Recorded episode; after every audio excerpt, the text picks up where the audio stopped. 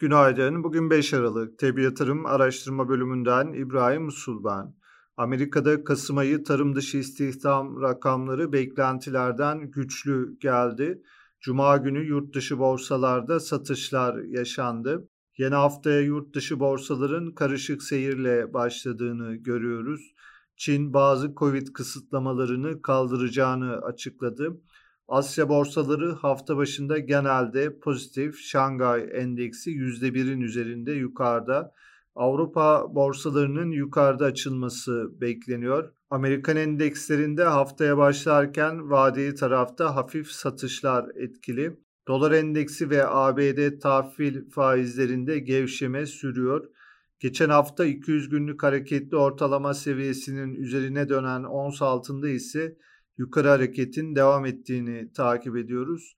Amerika ve Avrupa tarafında bugün Kasım ayı hizmet sektörü PMI ve ISM rakamları açıklanacak.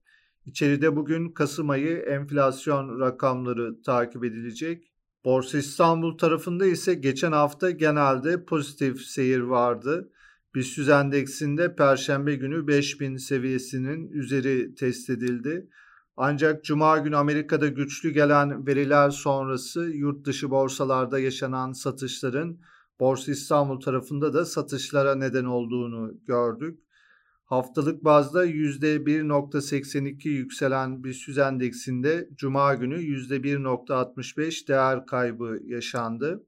Bu haftada Borsa İstanbul'un genelde olumlu tarafta hareket etmesini öngörüyoruz.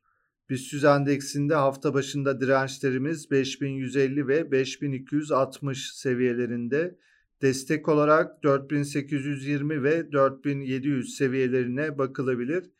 Hisse tarafında endekste yükselen hareket içinde teknik olarak Aselsan, Garanti Bankası, Koç Holding, Pegasus, Sabancı Holding, Şişecam, TAV Havalimanları, Tofaş Fabrika, Türksel, Türk Hava Yolları hisseleri olumlu tarafta izlenebilir.